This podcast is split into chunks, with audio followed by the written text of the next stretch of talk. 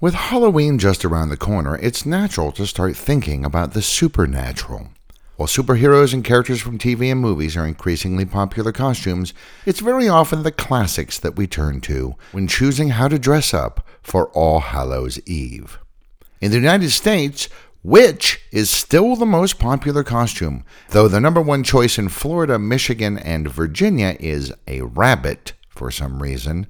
And in Rhode Island, people choose Hermione Granger the most. And in Wyoming, people opt to be a doctor. And yet, there are still plenty of vampires, zombies, and the like wandering the streets after dark, looking for sweets, alcohol, and entertainment, depending on how old they are.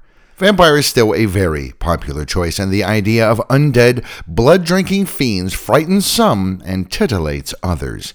And some people even say that they are, in fact, vampires. That's what we'll look at in today's episode Monster, Monster Mash, Mash Vampires. Don't forget you can subscribe to this podcast, and if you like what we do, donate via our Buy Me a Coffee page. Both actions are greatly appreciated.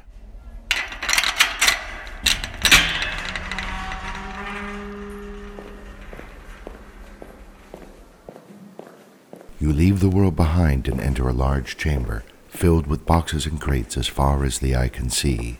Welcome to the Conspiracy Clearinghouse. The podcast that takes a rather skeptical look at conspiracies and mysteries.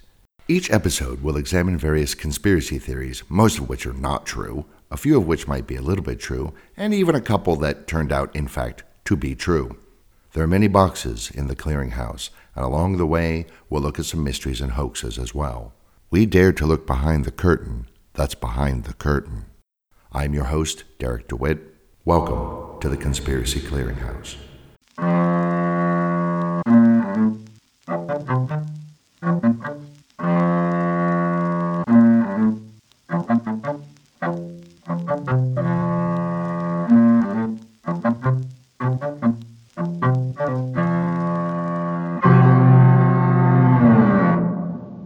Bela Lugosi's dead. That is possibly the ultimate goth song by Bauhaus. Though there are tales of spirits and demons who drink blood or life essence stretching all the way back to antiquity, the first person to make it into written records as a vampire was Jure Grando Alilovic, who lived in the inland village of Kringa on the Istrian Peninsula in what is now Croatia, but in history had been part of the Venetian Empire, the Austrian Empire, and even part of Italy between the end of World War I and the end of World War II. Grando died after a very long illness back in 1656 when the area was under the flag of Venice. But then in 1672, 16 years after his death and burial, he supposedly rose from his grave and started attacking people. He'd knock on people's doors at night, and then those people would become ill and shortly thereafterwards die. His widow claimed she'd seen his rotting corpse in her window, staring at her, and that sometimes he got inside the house and sexually assaulted her. A local priest tried hunting for the creature that was being called a strigon, an Istrian Venetian word for sorcerer. The priest once claimed he saw it and kept it at bay with a crucifix. The local prefect, Miho Radetich, hunted down the creature and tried to ram a hawthorn stick through its heart, but he said the skin was like metal armor. The next night, Radetich got eight brave men from town, and they all went to the cemetery and dug up Grando's body, which was perfectly preserved. They said some prayers and then cut off its head. As the saw blade bit into the neck, the monster screamed and began to bleed profusely. Once the head was fully removed, the creature finally died, and the attacks stopped. Stories of these Strigon creatures would float around Croatia for centuries. Though there were some locals who said actually Grando had been a thief who had faked his own death to avoid the law, but the local priest wrote it up as recounted here, and that account got into other documents, and thus we have the first recorded instance of a vampire. In the noughties in the 21st century, local entrepreneurs saw an opportunity to draw tourists to the tiny town of Kringa.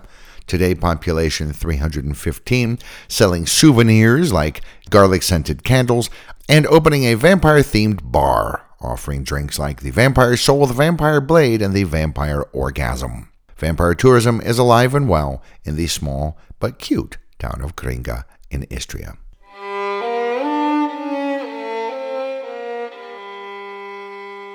There was a massive scare all through Eastern Europe in the early 1700s, with bodies being dug up and then staked through the heart because people thought that they were vampires. As I said, earlier cultures had some sort of blood sucking humanoid spirit or demon in their legends, even as far back as Mesopotamia. But this modern idea of the vampire really comes out of the Slavic Balkans. In many Slavic lands, it was thought that a vampire was created if an animal jumped over a person's grave. Oddly, the Chinese also believed this. Russians thought they had been rebellious witches who refused to accept Christ and were being punished by God. Whatever they are, they almost certainly do not have souls, or so says the church. This is why many cultures thought that they do not cast a shadow and that mirrors did not reflect them. The old classics of a crucifix, holy water, or a rosary to help ward them off, but so did garlic, hawthorn, and mustard seeds scattered on the roof of a house. Also, apparently, vampires do not like spicy food. Speaking of food, in some places it was thought you could get protection from a particular vampire that was haunting the area if you drank its blood or ate bread made with its blood. This would later morph into the idea of vampires creating new vampires by making their victims drink their own blood. In other places, it was thought that if you could find the vampire's grave and eat some of the dirt from atop it, it would protect you. This was certainly what people thought in the Serbian village of Medveda, which once stood where Trstenik is today, when a man the Austrians called Arnold Paole supposedly became a vampire and killed 16 people in the village in the early 1700s. Paole had been an infantry soldier who'd moved to the village, but word went round that he'd become infected with vampirism back in Kosovo, and he'd thought he'd cured himself by finding the Turkish vampire that was annoying him's grave, eating some of the dirt from on top of it, and smearing some of its blood on himself. Then in late 1725, he fell from a hay wagon and broke his neck. Less than a month after he was buried, four people complained that he had shown up at their homes and hassled them, and then those people died. Local officials opened his grave 10 days later, this is January 1726, only to see that his body was barely decomposed at all. Reports written of the examination said his veins were as full of blood as a living person. In fact, he had so much blood in him it was leaking out of his eyes and nose and mouth and even his ears, covering the inside of the coffin in a bloody smear. Also, his beard had grown back, said the report. Apparently, he'd been shaved before being buried. Well, they staked him through the heart to release all of that life giving blood, which made him wake up and start screaming. They dragged the writhing monster out of the grave, cut off his head, and then set the body on fire. Then they did the same thing to the four people who had died, just to make sure. Whew! Boy, that was bad, but it could have been a lot worse. Thank goodness the authorities had responded so quickly. And then things calmed down for five years. However, starting right around Halloween 1731, people started dying, sometimes falling into something like a stupor for three days first, others suddenly dropping dead with no warning. By December 12th, 13 people had mysteriously died, and another four died in the next month. Most victims were good, God fearing folk, but there were stories about a few of them that they'd maybe tried to protect themselves by smearing vampire blood on their bodies. But then some people said, no, if you did that and you were a woman, that would turn you into a vampire. Others tried to protect themselves by eating meat from a sheep killed by vampires. There were a lot of folk remedies. But people kept on dying just the same. The 18th victim was the daughter of an upstanding man who started screaming in the night, saying a boy who had died just a few weeks earlier had come into her room and told her he was a vampire and then tried to strangle her. They went to that boy's grave, dug him up, and found signs that he was, in fact, a vampire. People complained to the local Austrian military commander, a Herr Schneze, to do something about all this. So the call went out for some kind of an expert. When Dr. Glaser, who was stationed in the town of Parachin, heard about all this, he wondered if maybe it was some sort of infectious agent and worried about an epidemic, hurried to the village of Medveda. He poked around and concluded it was a case of malnutrition compounded by the, as he saw it, unhealthy Eastern Orthodox fasting that people in these parts engaged in around the holy holidays. The villagers insisted that no, it was vampires, and if steps weren't taken, they would all abandon the village entirely. So Dr. Glaser dug up a few of the bodies and was shocked to see that some of those who had died earlier in the wave of deaths had not decomposed as much as he thought they should have, and a few even had blood in their mouths. However, the more recent deaths were in the expected states of decomposition. So he, he really didn't think it was vampires, but aware of the growing agitation among the remaining populace, he recommended that the military commander Schnitzer choose a few of the bodies to be designated as vampires and then they could execute them in front of everybody. And maybe that would stop all the complaining. Schnitzer was not really keen to do this, so he kicked the recommendation upstairs. And so Johann Flukinger a medical surgeon was dispatched to Medveda along with two other surgeons and two military officers. They also exhumed some bodies and found the most recent five decomposing normally, but the previous bodies not so much, just like Glaser had found. The skin seemed reddish instead of pale, the nails looked healthy, and the blood in their organs seemed fresh instead of coagulated. So they cut the heads off these bodies, burned all the rest of the remains, and then threw the ashes into the river. And so ended an offbeat tale in a small Serbian village. Except that Dr. Glaser's father, a doctor in Vienna, wrote it all up in a letter to a prominent journal who published it, and the story became something of a sensation. It combined in people's minds with tales around the same time period of other supposed vampires, such as Petar Blagojevich in the village of Kisilova in 1725 and 1726, and Sava Savanovich, who had lived in a watermill near Bajina Bašta and who would become the most famous vampire in all of Serbian history, dying in 1725. 1725. That was quite a year for Serbian vampire lore. Because the story had been published in the capital of the Austrian Empire, tales of vampires began to spread all over the place in Habsburg lands, reaching as far as Moravia and Bohemia in today's Czech Republic, where many, many bodies were dug up and beheaded or staked.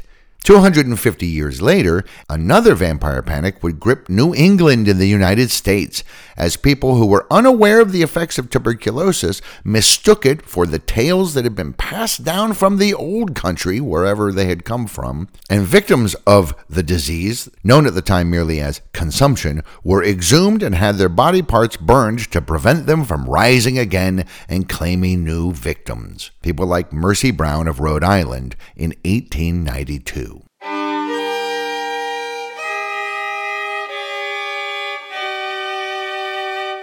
Darknesses, in life.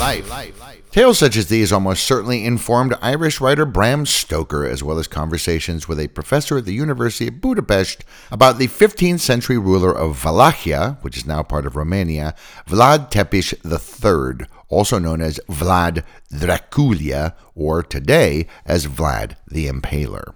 During his lifetime, Vlad's cruelty became so famous that scores of immensely popular books and long poems were written about his unspeakable acts. As such, it is difficult to say for sure which allegations are possibly true and which ones were simply dreamt up by imaginative writers. These written tales would essentially become the first bestsellers in Europe. For example, a donkey wouldn't stop braying after its master's death, so Vlad impaled the two monks charged with the animal's care to help them get to heaven. He did this by having long, sharpened wooden poles rammed through their mouths and out their anuses. He used to catch rats and cut them into small pieces and then nail those pieces to small bits of wood which he would keep in a collection. One day, Turkish messengers came, but did not remove their turbans, which was not their custom. This offended Vlad, so he drugged their drinks and then nailed the turbans to their heads with three spikes each. He would boil people in large cauldrons until they died.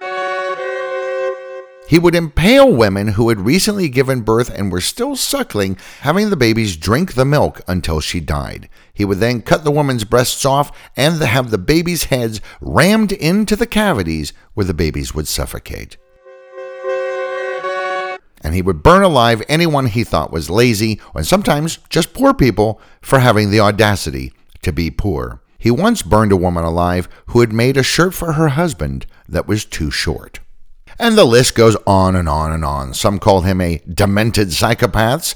Other people saw a kind of a method to his madness, since crime was way down in the lands he ruled, especially theft, which Vlad particularly despised. And so they nicknamed him, quote, Evil Wise. Yet he also did a number of other things, and for various reasons not connected with his cruelty, he is considered a national hero of the country of Romania. Well, Stoker thought, what if I combined all of these 18th century tales of vampires in the Balkans and the more recent American freakout with these stories of this 15th century Vlad guy? I mean, that could be a real winner. His 1897 Gothic horror novel Dracula was a hit playing on Victorian fears of disease of all kinds, as well as tapping into fears of immigrants. Remember, Dracula comes to England from abroad, after all, and many people in England were afraid of what they called reverse colonization, as all of the great unwashed non English hordes came in to their country. Back in the day, Stoker knew it was going to be a hit and actually wrote an adaptation for the stage just before the book was published. This was incredibly popular and helped drive book sales. A Hungarian silent film made in 1921, Dracula Halala, meaning Dracula's Deaths, was the first filmed version of the book, followed by the 1922 German expressionist film Nosferatu, a symphony of horror by F.W. Murnau. Stoker's widow disliked the liberal adaptation and sued the production company, who then had to destroy all copies of the film. But fortunately for film buffs, they missed a few, and we can see it today. But of course, it is the Tod Browning film starring a Hungarian immigrant to America who went by the name Bela Lugosi as the title vamp. Instead of Dracula being this icky, misshapen, grotesque being, he's kind of, well, sexy and very much in control. Released in February 1931, the movie was a massive hit. And then, when James Whale's film version of Mary Shelley's 1818 novel Frankenstein or the Modern Prometheus, starring English actor Boris Karloff, whose real name was William Henry Pratt, came out in November the same year, the age of movie monsters had truly begun.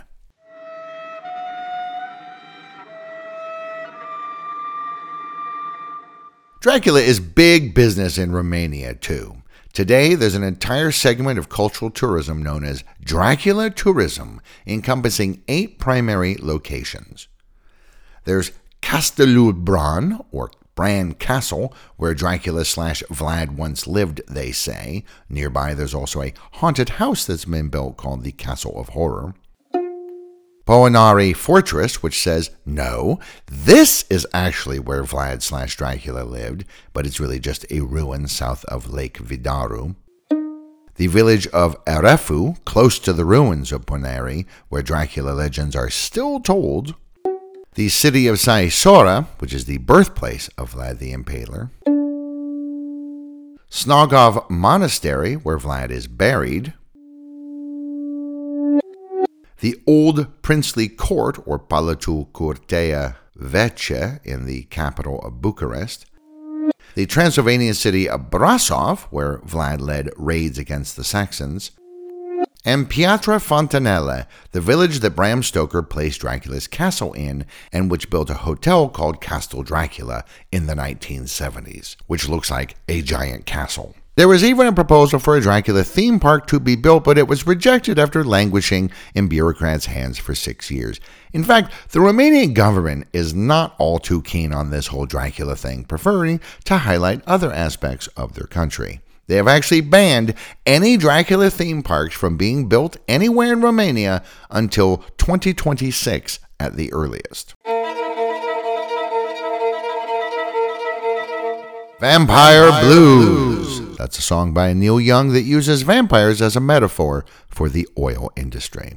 All this is great for box office receipts and tourism, but you know, there's no such thing as a vampire. So, what is really going on? As is so often the case, it's probably a combination of things. One idea is that sometimes people were buried before they'd actually died because the medical profession of the time was not good at recognizing some maladies. So maybe someone hears sounds from a grave, and when they open the coffin, the body inside is not very decomposed since they really only recently died. There are scratch marks on the inside of the coffin, and the person bloodied their nose, which then ran down into their mouth, trying to push the coffin lid up. The fact is is that there were maladies and even genetic defects that caused people to fall into a sort of catatonic stupor that very much resembled death. So maybe that's one explanation for vampires. And then it could be just other illnesses like the bubonic plague, which causes blood to appear at the lips when the pneumonic form of it breaks down lung tissue, and you basically cough up bits of your lung. As mentioned before, tuberculosis can also cause people to wither away and cough up blood, and it was fairly contagious. All of these things, if you've decided that vampirism is the problem, can look very much like symptoms of that vampirism. Rabies in humans can cause a sensitivity to various things like light, especially sunlight, and garlic, and also disturb sleep patterns, so sufferers wake up in the night and tend to wander about. Also, wolves and bats are both carriers of rabies, which might explain some of those associations. And there used to be an old legend that said a person with rabies could not stand to look at themselves in a mirror. Rabies sufferers can also become manic, frothing blood from their mouths and even biting other people, spreading the virus. There's also a rare blood disorder discovered in 1985 called porphyria. Actually, it's a group of disorders of the liver which can affect the nervous system or the skin, where blisters can appear when the afflicted is exposed to sunlight. It's actually first described all the way back in 370 BCE by the father of medicine himself, Hippocrates. And another effect of this disease is purple urine, which could easily be mistaken for blood. In fact, the name porphyria comes from the Greek word for purple. Hemoglobin, which is an iron rich metalloprotein that delivers oxygen to red blood cells, comes out of proteins called hemoproteins, or just heme from the Greek haima, meaning blood. Sufferers of porphyria don't have enough of these, and yet somehow in the past, many of them instinctively knew this, and so they drank large amounts of blood in order to feel better. This is the notion of Canadian biochemist David Dolphin, who thought that perhaps drinking large amounts of fresh blood, so that there was a whole bunch of it in the stomach that could be absorbed through the stomach walls, would help someone who had porphyria. And he suggested that many of these old vampire tales were probably just people suffering from porphyria and trying to help themselves. Many of his colleagues thought, boy, that is quite a leap to make, and so he was rather ignored by the medical professionals. However, the popular press loved the idea that perhaps an explanation for vampires has finally come about, and many lay people today think that this is, in fact, the root cause of vampire legends. However, it's probably not.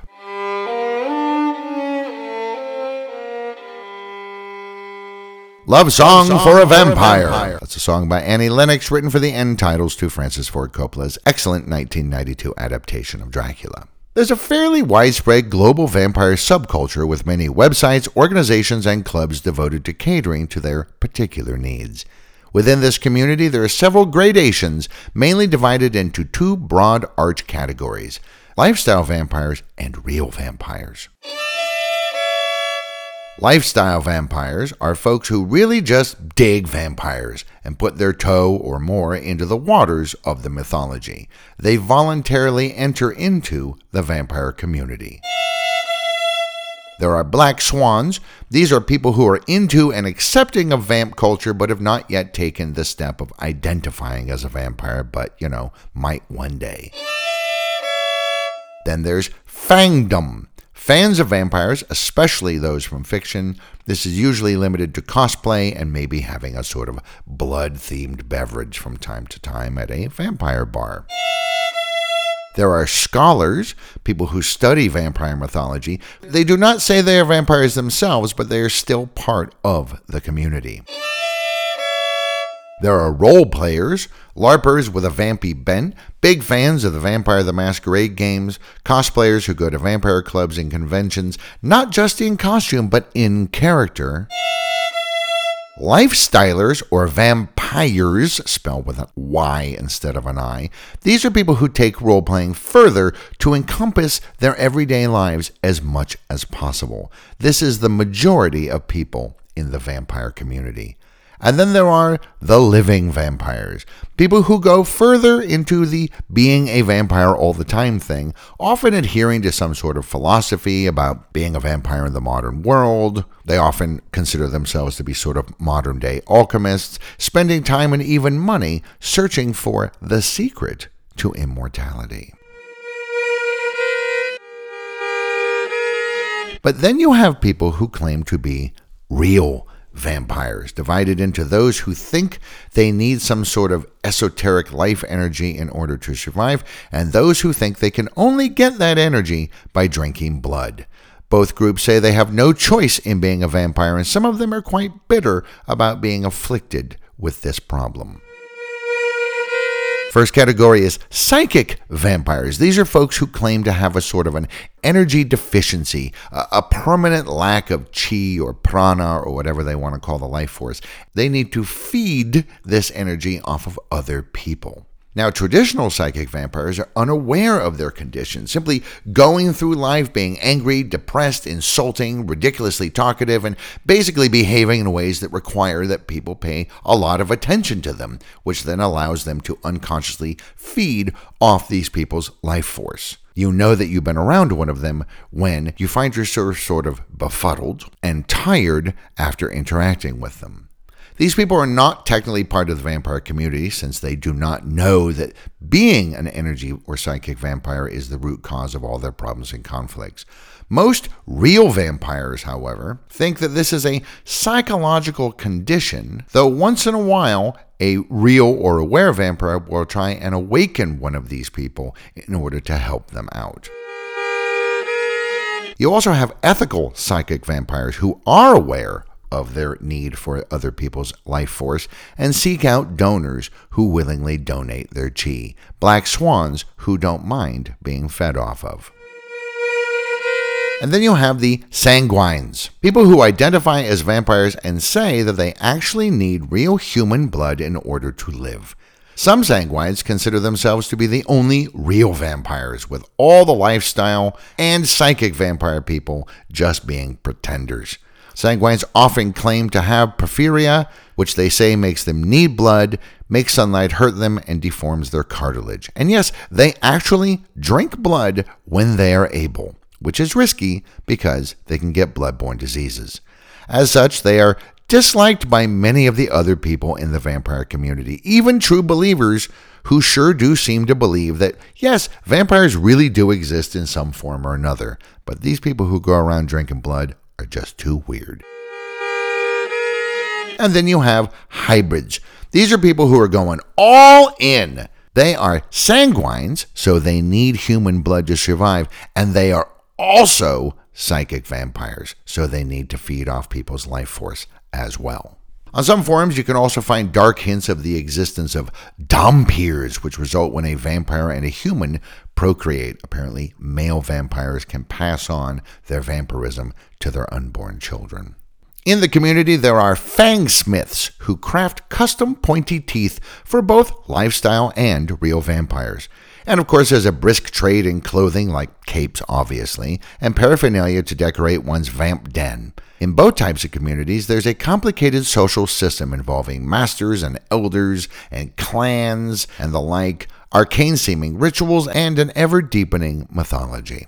As weird as all this sounds, there are clubs, festivals, support groups, and much more that makes this a real world community, connected and in a sense thriving. Some vamp organizations sure seem to take it all pretty seriously, like the Vampire Research Center, founded in 1972, and the Atlanta Vampire Alliance, or AVA, founded in 2005.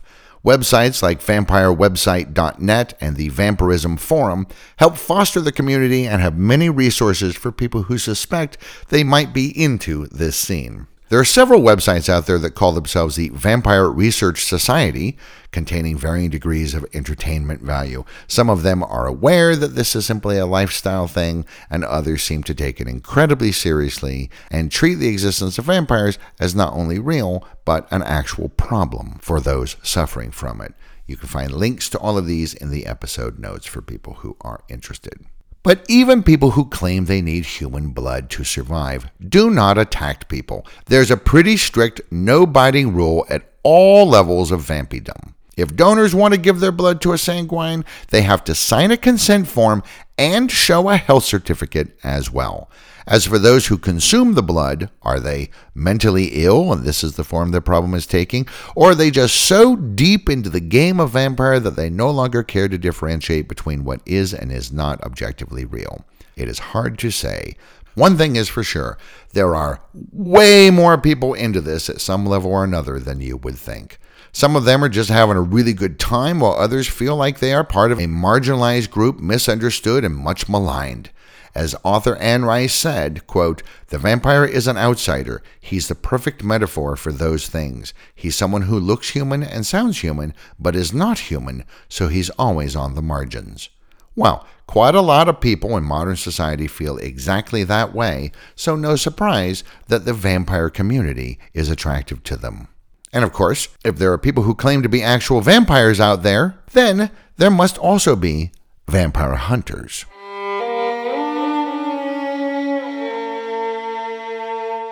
The Highgate, Highgate Vampire, Vampire Incident. Incident. On Halloween 1968, a bunch of young folks went to the Tottenham Park Cemetery in the North London borough of Edmonton to play at occult games in a scary environment.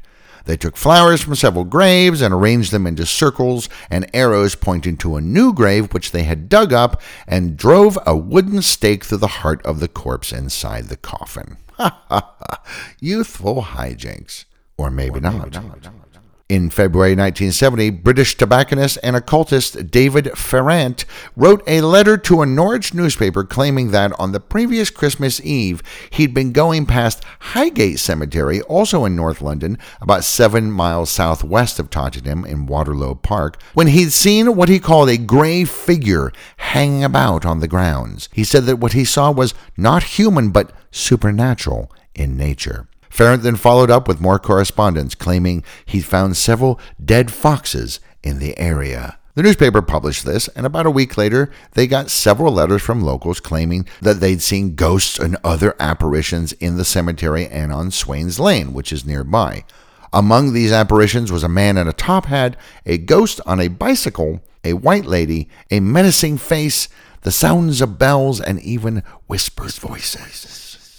Sean Manchester, who said he was president of the British Occult Society, wrote them in March saying he knew for sure that the gray figure Farrant had seen was a vampire, in fact, maybe even the king of all vampires in Britain. Well, the tabloids took this narrative and ran with it. This is juicy stuff.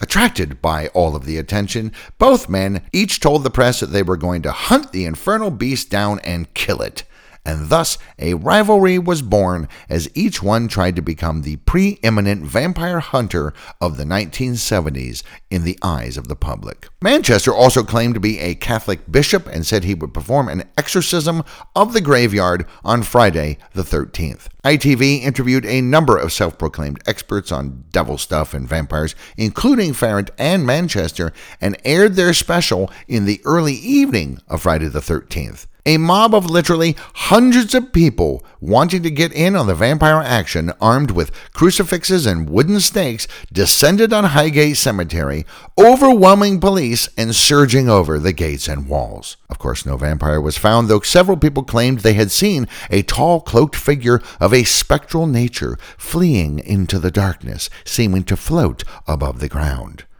Again, keep in mind, this is 1970, not 1770. Well, nothing came of all this, and the press finally got bored and moved on to other things. But the intoxication of being in the public eye did not wane for either Manchester or Farrant. Manchester was still firmly fixed on the vampire narrative, but Farrant branched out, musing that, you know, maybe it wasn't a vampire, but some kind of other supernatural entity, or maybe it was linked to black magic cults. Then in August, two schoolgirls were taking a shortcut through Highgate Cemetery when they came across a strange sight. Someone had dug up the hundred year old corpse of a woman, removed it from its coffin, cut its head off, and driven a wooden stake through its heart. Soon the police were getting phone calls again from people claiming they'd seen a mysterious figure in the area, and one woman said a man in a black cloak with superhuman strength had thrown her to the ground.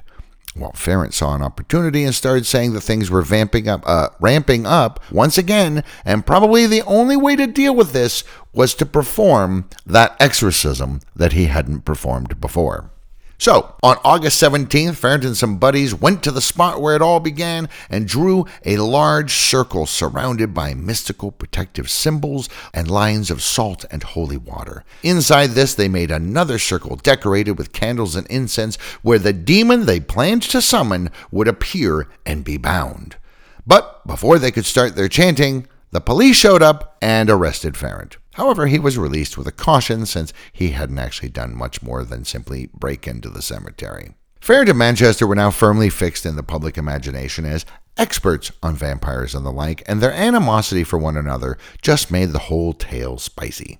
They took turns sniping at each other and finally agreed that they would have a magical duel on Parliament Hill in Hampstead Heath, not terribly far from Highgate Cemetery. People turned up in crowds to see who would be victorious, but the combatants never appeared. Later that year, police found a naked David Farrant squatting over a plate filled with burning embers in an abandoned house. He explained he was just trying to get rid of ghosts who were haunting the ruin. He was arrested for public indecency and went to court, but the judge let him off, telling him to just knock off this kind of a thing. However, apparently during the investigation, police had roughed up a friend of his during questioning, so Farrant retaliated by sending threats to the officers and voodoo doll images of the officers with pins stuck in them. Sometime after this, a headless corpse was found in a parked car, and the police immediately thought it had been Farrant up to his weird tricks again. But someone else said, no, no, no, they are the ones who dug up a body and stuck it in a car because they thought it was funny. But the police thought that him sending these voodoo dolls,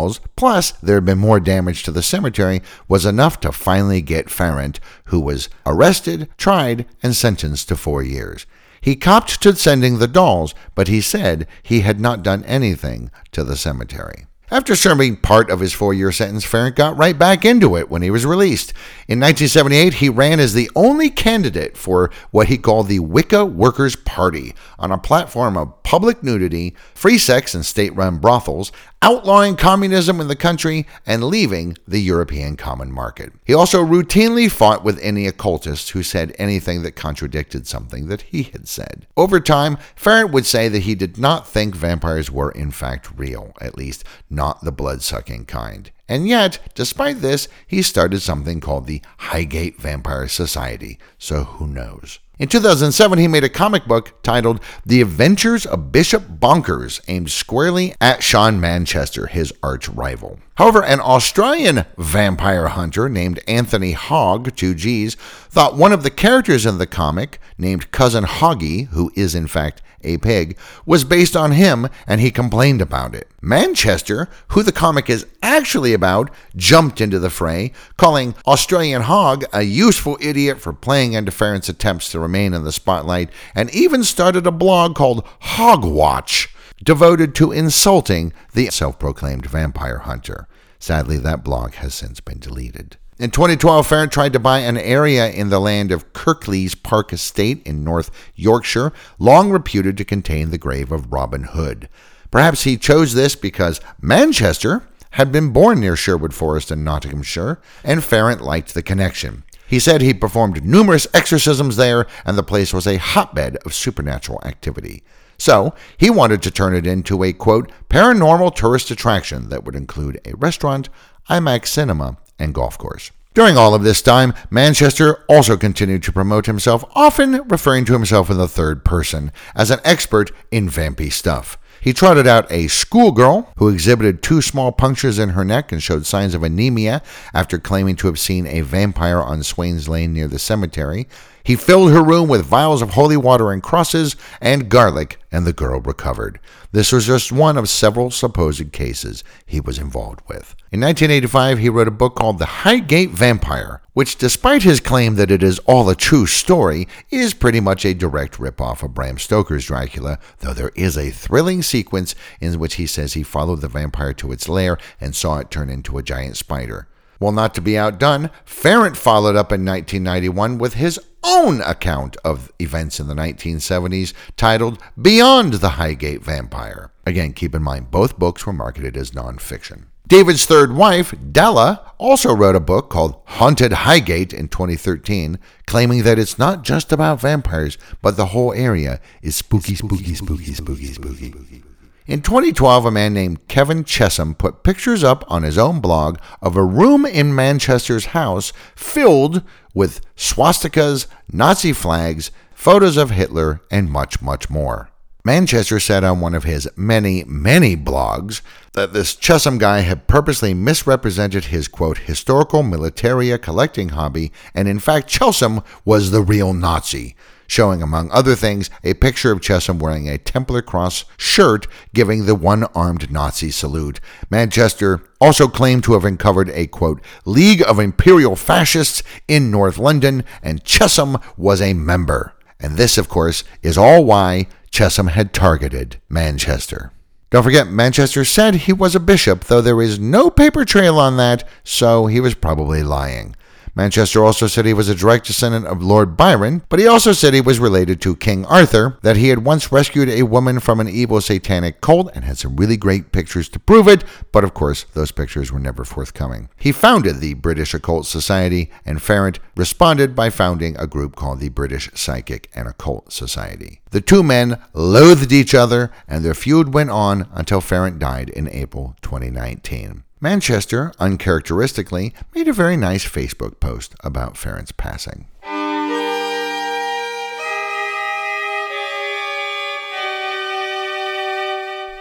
Vampires will continue to haunt our collective imaginations because they are horrible and scary or because they are sexy and appealing. Scholars write about what vampires mean to us. Are they deep seated fears of the dark? Are they about loss of control or longing for immortality at any cost? Maybe a metaphor for hatred of immigrants or coded homophobia? Or somehow it's about drug addiction? The list goes on. Some more recent writers see the vampire as a symbol of transformation or as a repudiation of biodeterminism. A few queer writers see in their strange, not quite human, not quite animal, not quite dead, not really quite alive dichotomy a powerful image that resonates with the state of mind many LGBTQ and trans people go through as they discover their true selves. There have been scholarly papers written on all of these musings and much, much more. Like all good symbols, vampires are a combination of elements and people can see what they want to in them. They're elegant or they're grungy. They're wealthy or they live in abject poverty. They embrace their condition or they see it as a curse.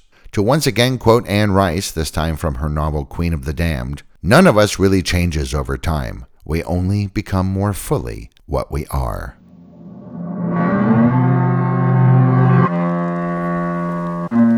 Thank you for visiting the Conspiracy Clearinghouse. We're closing now, but we'll open another crate in the next episode. Until then, thank you for listening.